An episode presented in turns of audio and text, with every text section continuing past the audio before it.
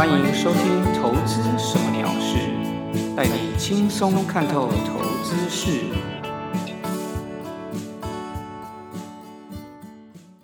Hello，各位朋友，大家好，我是 Tony 哥。这一集是《投资什么鸟事》的第三十五集。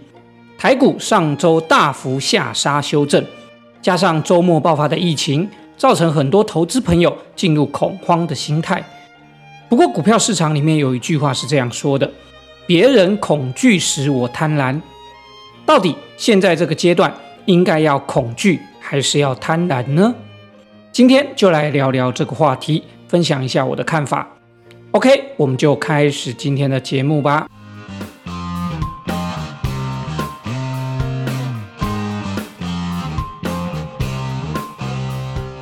台股上周可以说是惊吓的一周，一周跌了将近一千五百点，不只是较弱的电子股狂跌之外，之前超强的船产类股也开始补跌，包括钢铁、航运、纺织，跌幅都很大。虽然上周四周五收了下影线，全职电子股看起来好像有稍微的止跌，但是周末的疫情爆发。造成今天，也就是五月十七号星期一的台股继续下杀。除了防疫以及宅经济相关的类股之外，几乎无一幸免，都是大跌收场。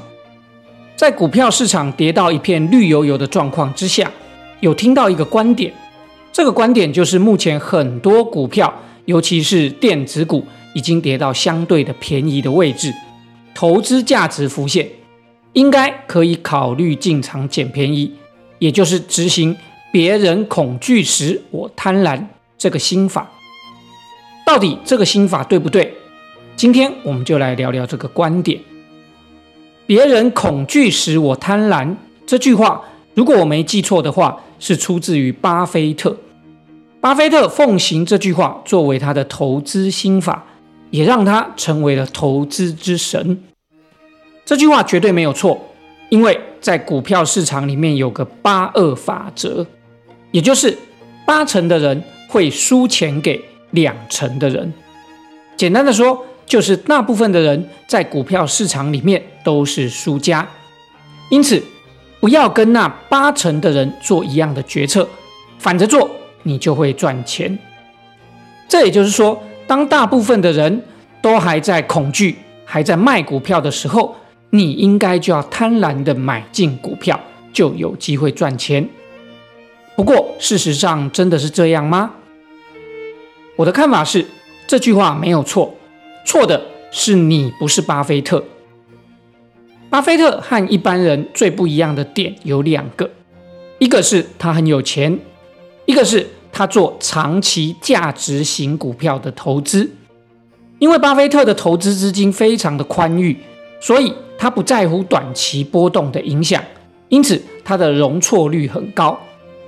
我举个虚构的例子，假设巴菲特想要投资台积电，那么他可以定定一个投资计划，就是趁台积电跌破六百块的时候就买进，然后每跌二十块就再买一次，一路可以买到四百块。基本上这一个交易计划，假设他真的买到了四百块。他应该也不会觉得少一块肉，因为他的资金非常的庞大。但是如果是一般的散户投资人，可以这样做吗？当台积电杀破六百块的时候，很多人开始恐惧卖股票，然后你就进场接刀子。如果以现在真实的状况来说，已经跌到了将近五百五十块，跌幅也将近十 percent，你可能就会感到有点痛了。如果继续再跌到五百四十块、五百三十块、五百二十块，甚至五百块，你因为资金的问题终于受不了，一定要停损了，说不定就会开始反弹了。当然，我说的是资金有限、有压力的状况。假设你和巴菲特一样，跌到四百块，你都不会痛，都没有感觉，那么这一个方法就很适合你。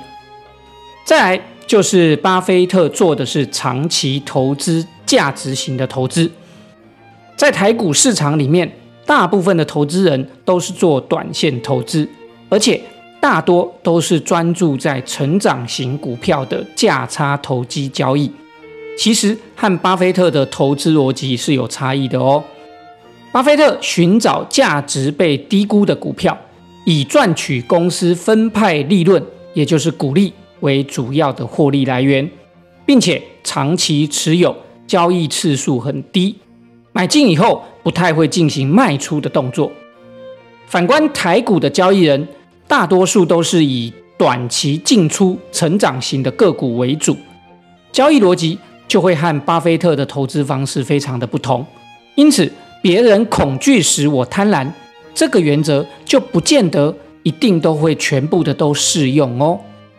我的观点是，假如你不像巴菲特有够多的资金，或者是你像巴菲特一样是做长期投资的话，那么别人恐惧时我贪婪这句话你听听就好，不要太在意。我认为所有投资朋友应该要做到的正解是。该恐惧时恐惧，该贪婪时贪婪。大家不要觉得我在讲废话，或是以为该恐惧时恐惧，该贪婪时贪婪很简单。事实上，在股票市场里，大部分投资朋友都是该恐惧时贪婪，该贪婪时恐惧。怎么说呢？大家是不是常常在股票下跌的时候就觉得再等等？就会反弹上来，所以选择不卖掉，期待之后会再上涨。这个其实就是该恐惧时贪婪。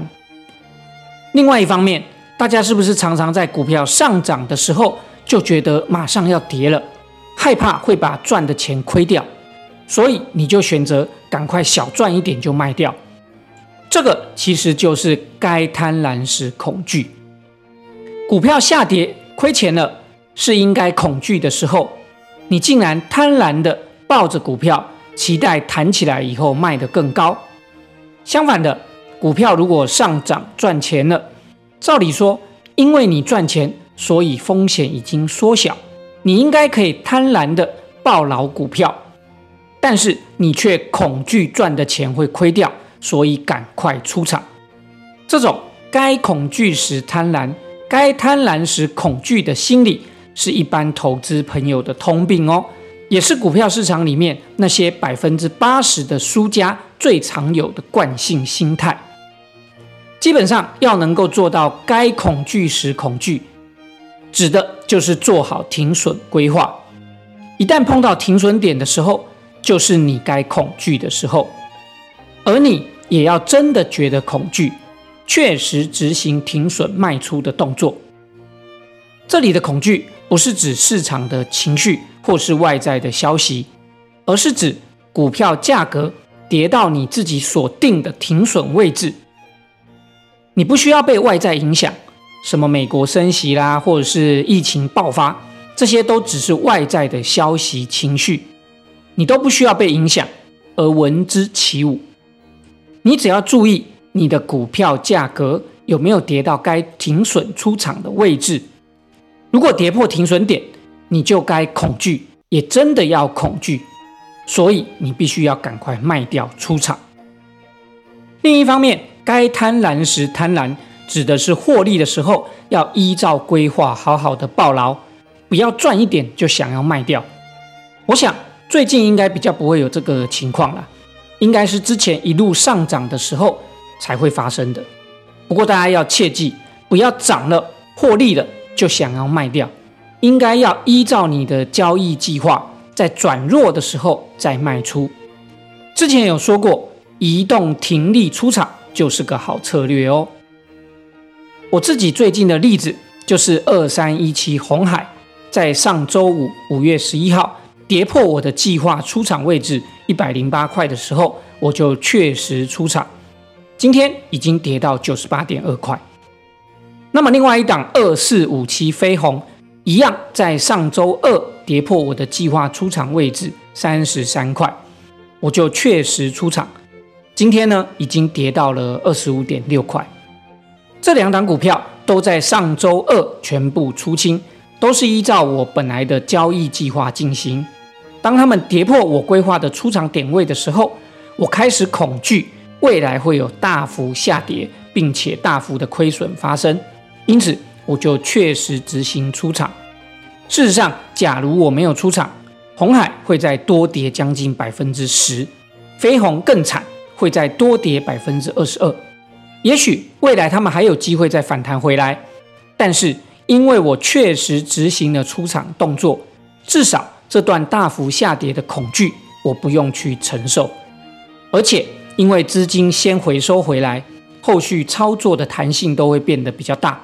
不论是要换股操作，或是未来止跌反弹要抢反弹，都能够比较有空间去操作。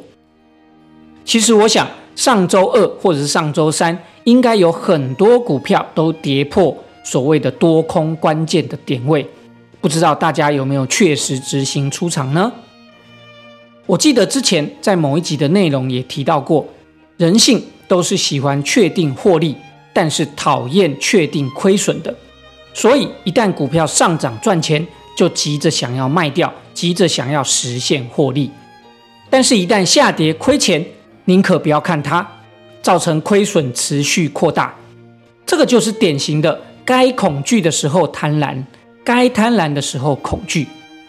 希望所有投资朋友都能改掉这个坏习惯，要做到该恐惧的时候恐惧，该贪婪的时候贪婪。